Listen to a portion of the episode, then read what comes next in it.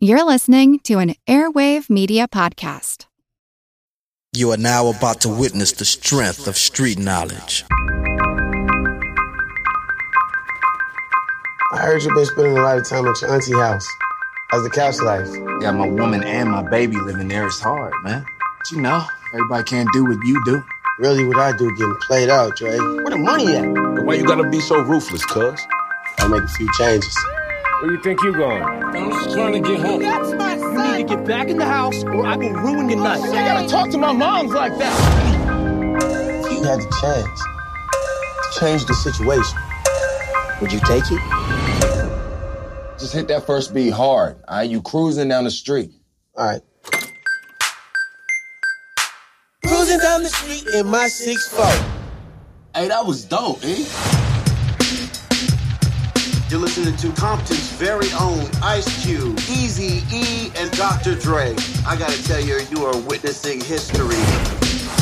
People are scared of you guys. You have a unique voice. The world needs to hear it. They want NWA? Let's give them NWA. Straight out of Compton. Crazy motherfucker named Ice Cube. This is only the tip of the iceberg, gentlemen. What's going on? What do you have in that bag? Are you kidding me? You can't take that in the bus. Songs glamorize gangs and drugs. Our art is a reflection of our reality.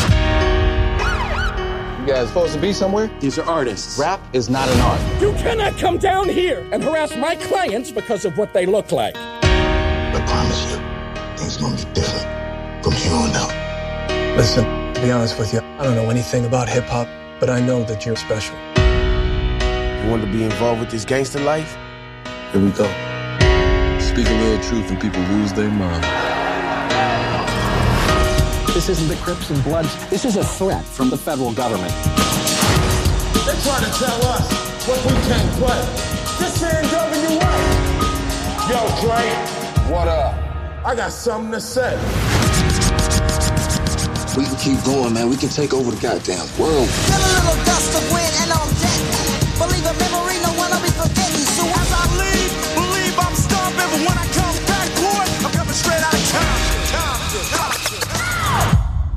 Hey, everybody, welcome to a special episode of the Projection Booth. Today is going to be a real quick one. We are talking about Straight Outta Compton, the new NWA biopic. We're going to be interviewing Bill Straus here in a little bit, the producer of the film. So, Rob, did you witness the strength of street knowledge when it came to Straight Outta Compton? Yes, I did. I had a chance to check it out last night, and I have to say it is uh, far exceeded of my expectations. Because when I first heard that they were going to do this movie, I thought to myself, "Really?" Because there was part of me that kind of felt maybe that story really couldn't be told, and, and told in a way that you know if a Hollywood studio was going to back it. And then also, as a as a journalist for years, it's always weird when your subjects are paying money or you know heavily involved in your story. And in this case, Ice Cube, Dre, and uh, Eazy-E's family were all involved as executive producers and helped to put some money up uh, to make the film. But I don't feel that they really um, shied away from anything in terms of the story. And I think it's very fair to kind of all involved. It doesn't really make anyone out to be um, bigger heroes than than they really are. And for me, um, when I walked out, I realized kind of two things it's uh, my my first reaction is it's the boogie nights of hip hop. It's basically this sprawling story, but without the fancy camera moves that Paul Thomas Anderson borrowed from Goodfellas. And the other thing is too, and I think I had always kind of known this, but it became even more evident watching the film, and especially in the context of things like Ferguson and Baltimore and, and all of those sort of similar stories that we're seeing uh, getting more and more attention lately, that, um, you know, NWA was talking about police brutality and Black Lives Matter kind of issues 30 years ago almost. So sadly, that issue is still with us, and uh, really would be nice if we could fix that in our lifetimes. How was Paul Giamatti? I thought, you know, that was the thing too. Is when I walked in there, I didn't know anyone in the cast, and the fact that Paul Giamatti is basically the name talent, as far as I could tell, he did a really nice job as Jerry Heller, the producer who came in and um, guy who helped Easy E sort of set up the business end of what became Ruthless Records and ultimately led to the destruction and downfall of NWA in a lot of ways. So I thought he did a really nice job in there. And it was interesting to sort of see what that interplay was between this, you know, businessman and then these guys over here who were just trying to do their thing and sort of where those things connected and sort of the intrigue back and forth and how the money and the contracts and all of that stuff eventually sort of split up the team that could have went a lot further. And I think that's the one thing that you take away is just sort of the feeling of loss to a certain extent that, you know, they could have done so much more together. But when you look at what Dr. Dre has done and you look at what Ice Cube has done and just that legacy that comes out of NWA, it's pretty amazing. Was he kind of like the pig vomit of the film? yeah, he, he, that was the character, of course, he played in uh, Private Parts. But I'd have to say that his character in here was kind of more like the character he played in Man on the Moon when he played Bob Zmuda, You know, just sort of that kind of attitude, and uh, a little older. You know, you get the feeling that uh, he was this older guy, maybe by 20, 30 years, who had been around the block in the music business and had a um, you know an understanding of sort of how to take these guys and get them in front of people. And in the end may have taken advantage of them pretty heavily from what it seems like in the film. For me it was just interesting to see all this stuff because it's a film that i think takes a lot of chances in a lot of ways because there's no star factor. The really the star factor is the story the people who they're portraying. So it's not like you're going to go in there and you're going to see some you know name talent guy but i have to say all the people that they have in there who are the actors who play the, you know the main core of the of the group nwa did do a really nice job because it must have been very hard for casting to not only find people that look like especially the three iconic, you know, leads in NWA, Easy E and Ice Cube and Dr. Dre, they have a very specific look. And not only to have that look, but also to be able to be competent actors and to a certain extent, I guess, be able to perform, even if it's not them rapping. I'm not sure uh, who did the actual raps in there, but it didn't sound like they were pulling record drops, if you know what I mean. So to kind of have all that together in one package is is kind of amazing. I mean, when you consider what they were able to pull off, and the other things that kind of amazed me is that you know Jerry Heller, the former manager, is still around, and in the film he doesn't come off all that well. And we've seen other biopics um, before where names have been changed or they've had to do certain things because they were afraid of legal consequences. And it'd be interesting to kind of know um, how they handled that issue because he doesn't come off looking all that good. And I could totally see this guy as someone who might, you know, be willing to fire off a couple of lawsuits because a movie doesn't look all that nice in terms of his portrayal of what he did with Easy E and, and the group at the time. Kind of sounds like the Colonel Parker of NWA. Yeah, I mean that's kind of what you get across is that he came in, he had this knowledge, and there's a feeling that he really did take advantage of the situation, and in a lot of ways, sort of led you know, Eric Wright, Easy E sort of down the path and sort of divided and conquered him against specifically uh, Dre and Ice Cube and all of that stuff. And the guy that they cast also after everything fell apart and Death Row got founded, the guy who was cast as Suge Knight looks really good in here too and does a really nice job. And as I was walking out, I kind of reminded myself of, uh, you know, the cartoons when you were kids uh, you'd watch, and there was always that sort of like bearded, um, n- not like Bluto, but sort of Bluto esque kind of character with sort of the beard and the and the cigar. I go, Suge Knight kind of looks like that, you know, from when you were watching like I don't know, like Bugs Bunny cartoons or something like that when I was a kid. I'm like, I don't know if that was intentional on his part in terms of his style, but uh, it kind of reminded me of that. Any feet dangling uh, incidents in this one?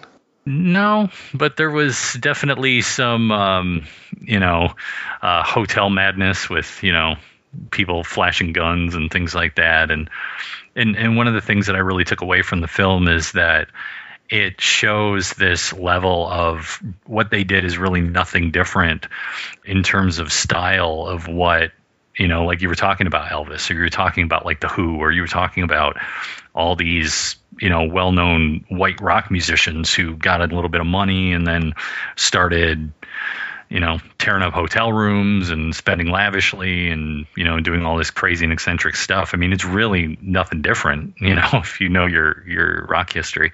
So it's it's kind of interesting to see it that way. I just think that when they came out they got a lot of attention because they were pushing buttons and they were getting in the face of the establishment, especially with a song like Fuck the Police. I mean, there's the whole scene that's in there about Detroit represent, of the Detroit police telling them when they played Joe Louis in 1989 that they were not to play that song, and if they were, then they were going to be arrested, and all of this, and and that whole scenario. So it's it's it's interesting how all these things kind of play out. All right, let's take a break and play an interview with the producer of Straight Outta Compton, Bill Straus.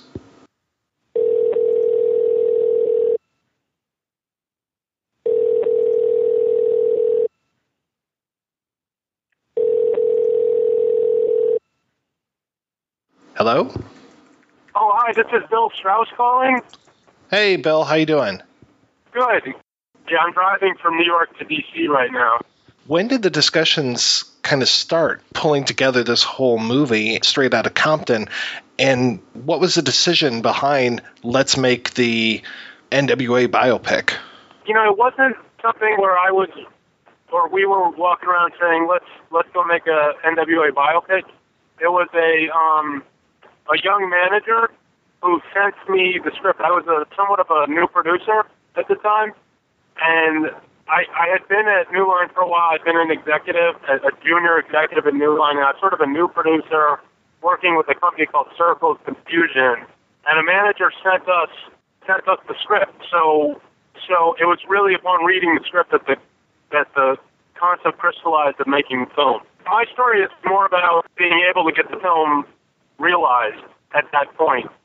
So we were able to get the music rights, which was sort of more my contribution than anything. I guess my point is a lot of people had thought about making this film, but nobody's been able to get the music rights. Now, was music rights. Was that just an issue of the fact that there were all these different labels and then there were people kind of wrestling over who had control of what and what you could do with it? It was ruthless. You needed the rights for the Ruthless catalog to be able to make the film. For that, was NWA's.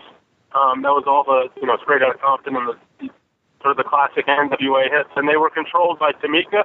And she, I think some people sort of tried to take advantage of her right after Eazy died. She she left the Ruthless catalog to her, and so she was very wary of of any um, of anyone who wanted to make the film. And she was approached by a lot of very influential people. And myself and David Engel, who's the other executive producer on the film, along with the writer, Leigh Savidge, really spent two years navigating sort of a sixth degree of separation of relationships to get to her, and and also developing a script to to hopefully get it to a point where she would sign off on on um, becoming part of the project. That was one of the things I wanted to ask you about. Is you know she became sort of one of the producers, and then also Dr. Dre and Ice Cube as well. And you know when the script was being formulated and created into what we finally see, did they ever go, you know, no, you can't put that in, or you know, why are you shading it this way or that way? Was there a lot of discussion about how this material was going to be created for the screen, how that story was going to be told? Cube and Dre came in late after we got the music rights. We sold it to New Line, and Cube came in that day. That day, New Line said you've got to bring in Cube and Dre as producers. Dre took that was 2006. He just came aboard um, a couple of years ago and Cube really sort of became the lead producer at that point. And you know, I, I was not necessarily privy to what he may or may not have wanted in the film, but I think that there was pro- there were probably those those kind of discussions. I just I don't want to say something that I don't know to necessarily be true. I'm really I think my claim to fame was being there at the beginning. We were on on a lot of the calls at the beginning after it sold to New Line, but the actual making of the movie was really Cube and Dre and obviously F. Gary Gray. And so I don't, you know, I was on set, I hung out on set a little bit, but I can't really speak to all the decisions.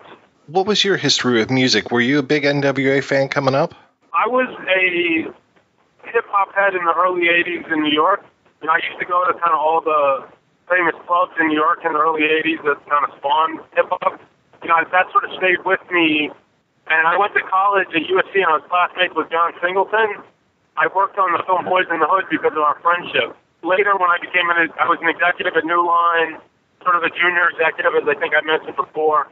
You know, I was always sort of looking for projects in the, you know, in that sphere where movies meet the hip hop aesthetic. You know, movies like Later Day Boyz n the Hood. So I think, yeah, I was very into the music. I knew people who became rap stars, sort of, So, so I think that people knew what I was looking for, and that's why they sent me that script. You know, that was what I was going to ask is when you received that and you packaged it and you went out and you tried to find a studio that would be interested in doing this, what was their reaction and, you know, what kind of things did you run up against in terms of being able to get it done? My former boss at New Line, you know, he came from the music business. His name's Toby Emmerich, and he, uh, one little story I didn't tell you is that a couple weeks after I first got the script, I went to Sundance, and I was staying with the 40 Acres and a Mule people. And they're the one, you know, my friend there is the one who told me that, you know, everybody's tried to do this. We tried to do it. You know, it's, you know, apparently Imagine had tried to do it. None of this is substantiated, but that these are, I'd heard these rumors in different places. Maybe a couple people from the group had tried to do it. You know, it was supposed to be sort of this impossible thing to do. And so when the script went into New Line, Toby didn't believe that we actually had the music, the you know, Tomica attached and the music attached. So he said, "Yeah, I yeah, if it's really true, go ahead and buy it." So that was, you know, that was sort of a anecdote that a friend of mine who was the guy, the exec who bought the script, told me about, and and you know, there was a lot of interest in a lot of the studios. It was uh, it was an exciting time when we sold it. You know, you're dealing with you know real people with real stories and lives, and and I know sometimes like when things get biopic treatment, sometimes they have to change names or they you know they can allude to someone but they can't use a real name.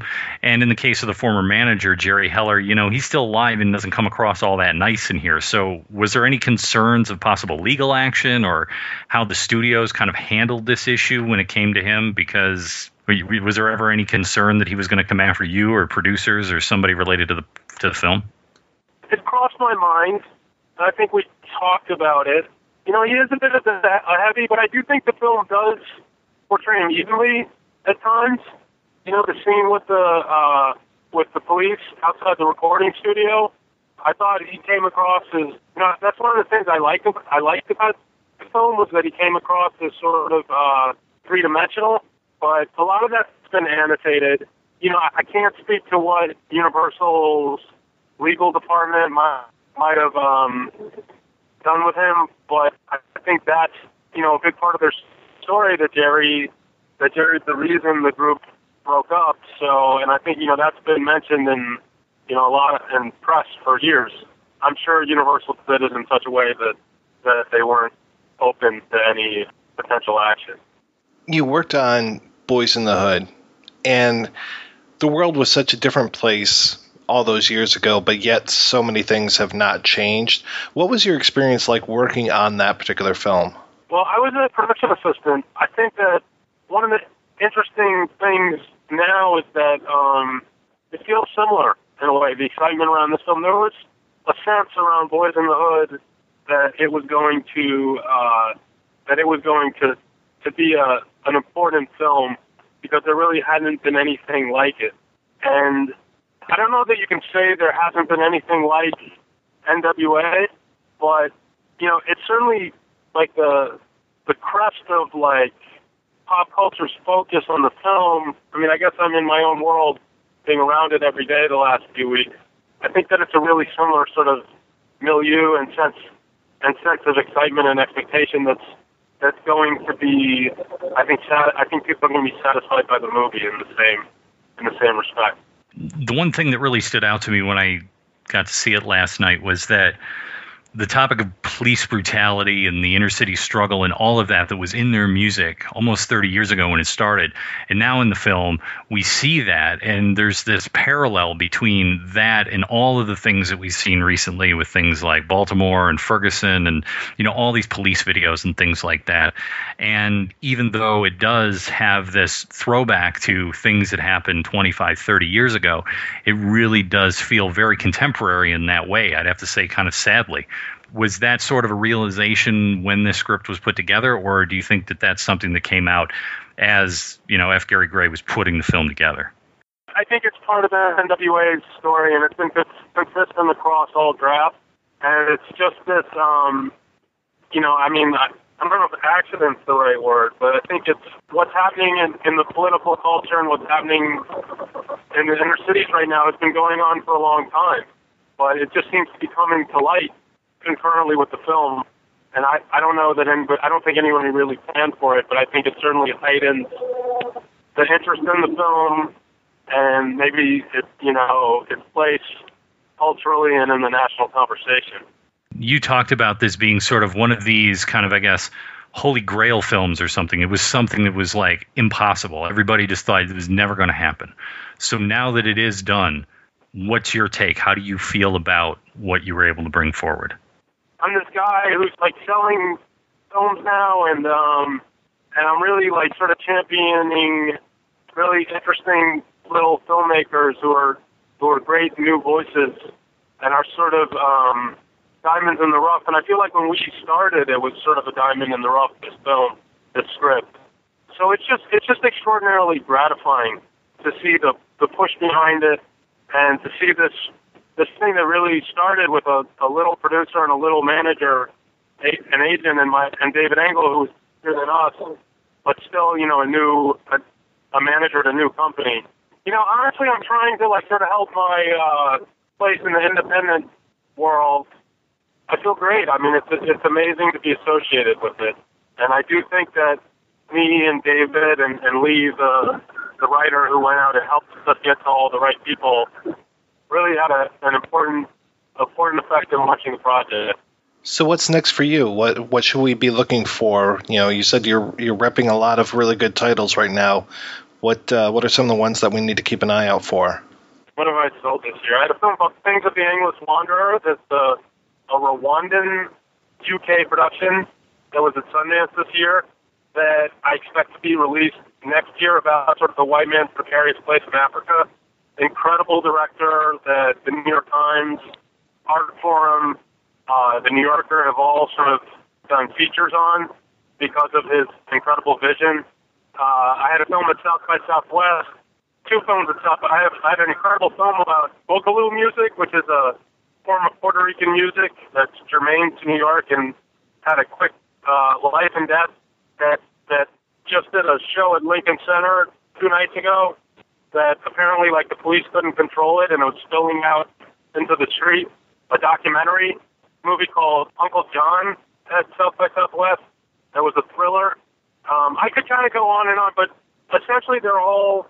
You know, there's a guy named Nathan Silver who's a big indie director in the New York Times. It's called him a genius. Joel Potrykus, another, did a film called Buzzard, a, a Oscilloscope release this year just a lot of really exciting new names, and I think some of these guys in 10 years are going to be Paul Thomas Anderson.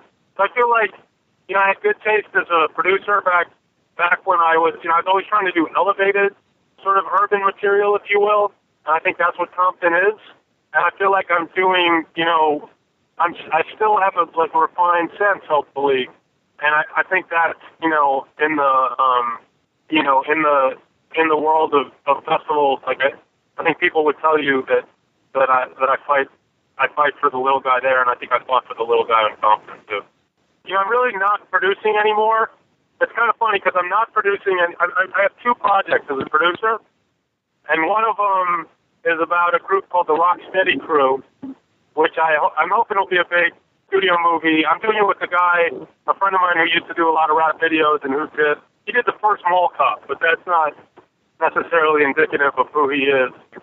We've talked about it as a hip hop boogie nights, as it's about the the Rocksteady crew was kind of the preeminent first breakdance crew in New York in the early '80s, and it's a little bit about the rise of breakdancing and how quickly it exploded, and then how quickly it just became kind of ridiculous because of the way it was homogenized and mass marketed, and you know there were you know you turn on Cagney and Lacey, and there'd be guys breaking in the background for no reason, and you know, or or like it was on a Fruity Pebbles commercial, and that, you know, in the way that Marky Mark's career starts to go down when things move to video, like that, that it really affected these guys' lives.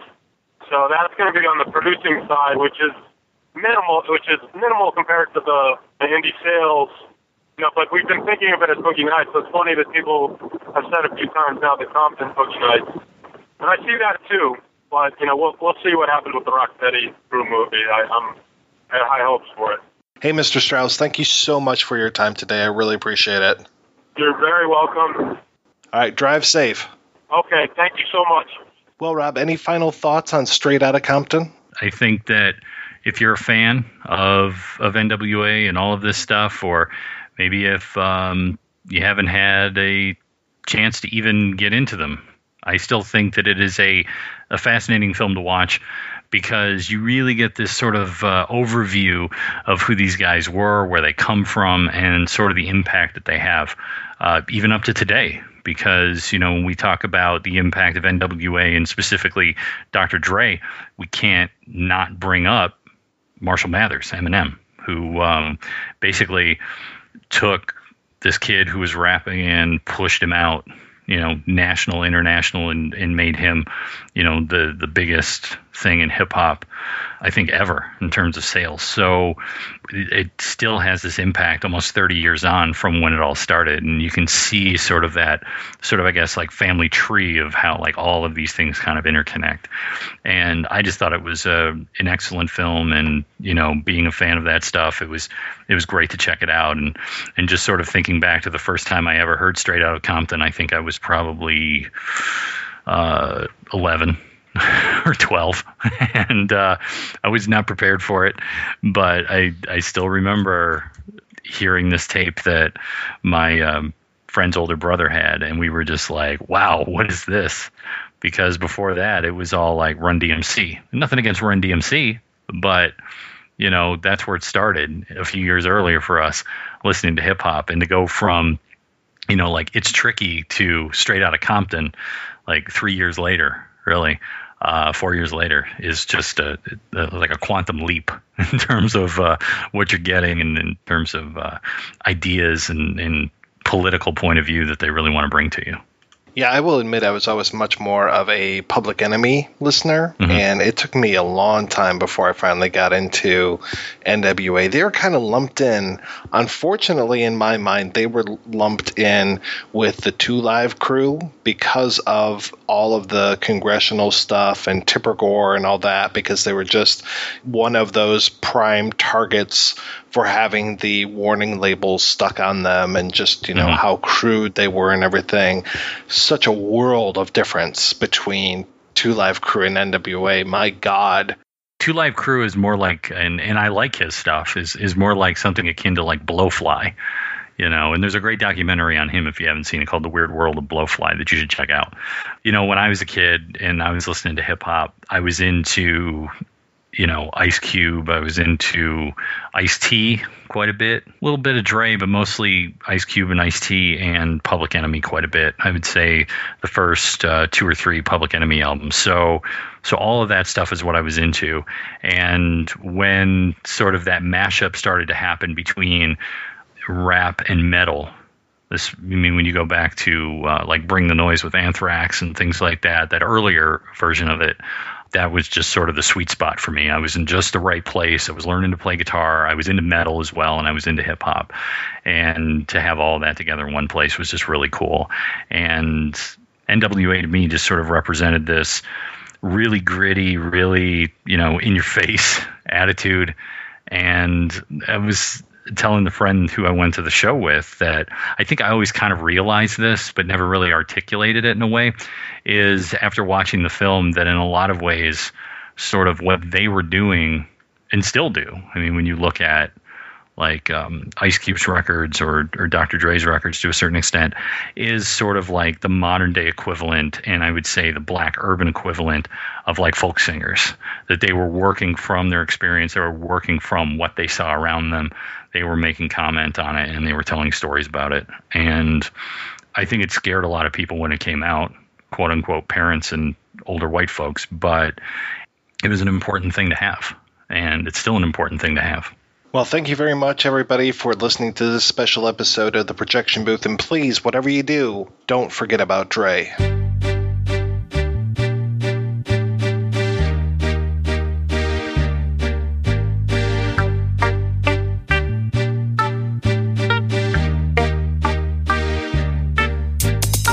know me, still the same OG, but I've been low key. Hated on by most these niggas with no cheese, no deals and no G's, no wheels and no keys, no boats, no and no skis. Mad at me cause I can finally afford to provide my family with groceries. Got a crib with a studio and it's all full of tracks to add to the wall full of plaques. Hanging up in the office and back of my house like trophies. Did y'all think I'ma let my dough freeze? Hold please, you better bow down on both knees. Who you think taught you to smoke trees? Who you think brought you to ODs? Eazy-E's, Ice Cubes and DOCs, the Snoop D-O double G's, and a group that said motherfuck the police. Gave you a tape full of dope beats to bump when you stroll through in your hood.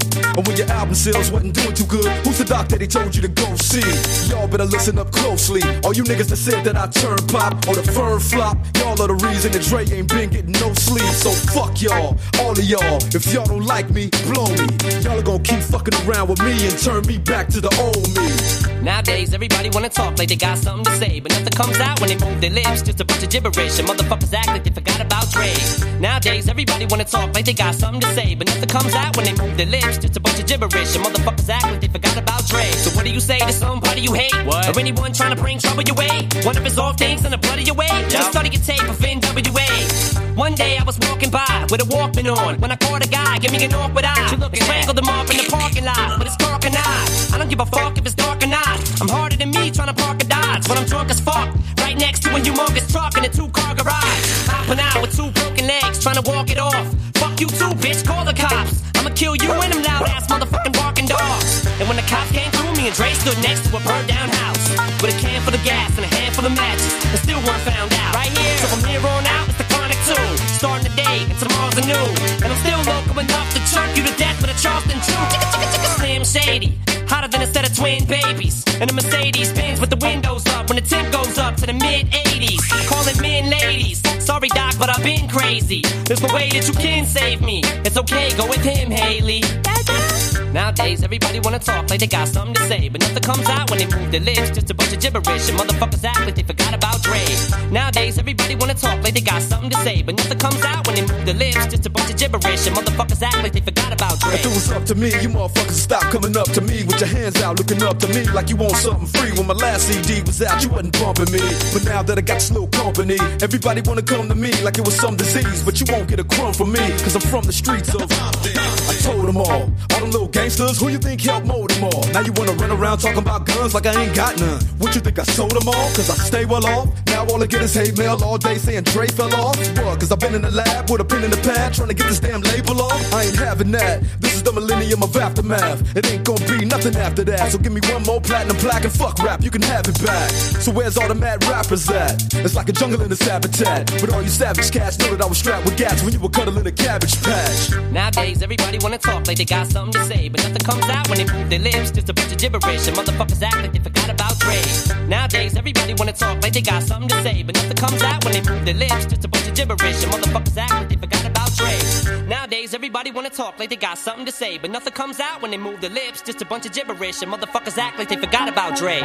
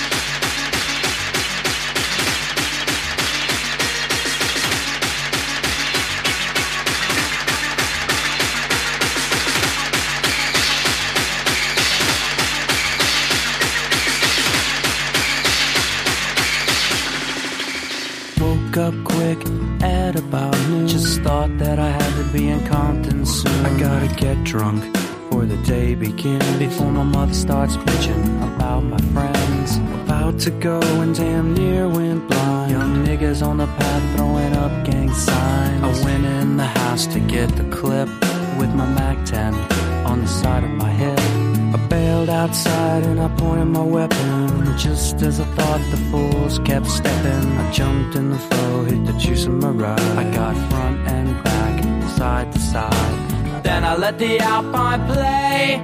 I was pumping new shit by NWA. It was gangsta gangster at the top of the list. Then I played my own shit. It went something like this. Cruising down the street in my six four, jocking the bitches, slapping the hoes. I went to the park to get the scoop.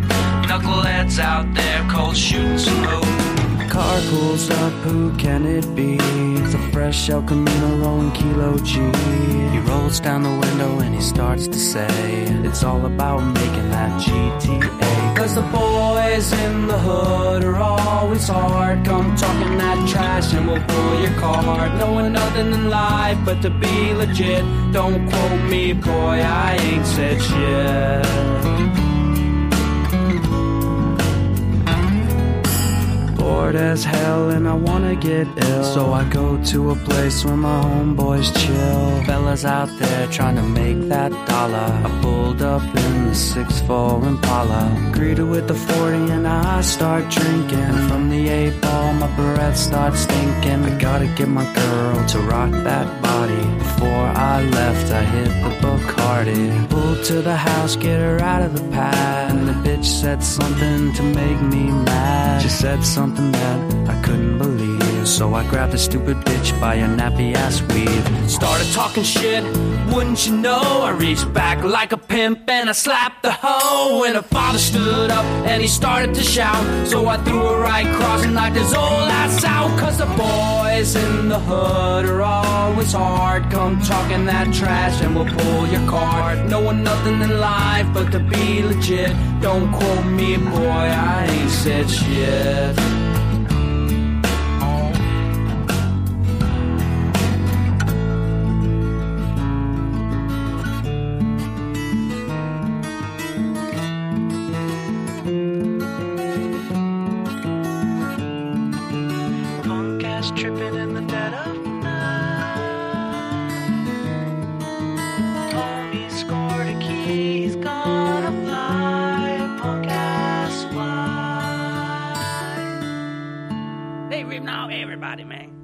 Cut this shit.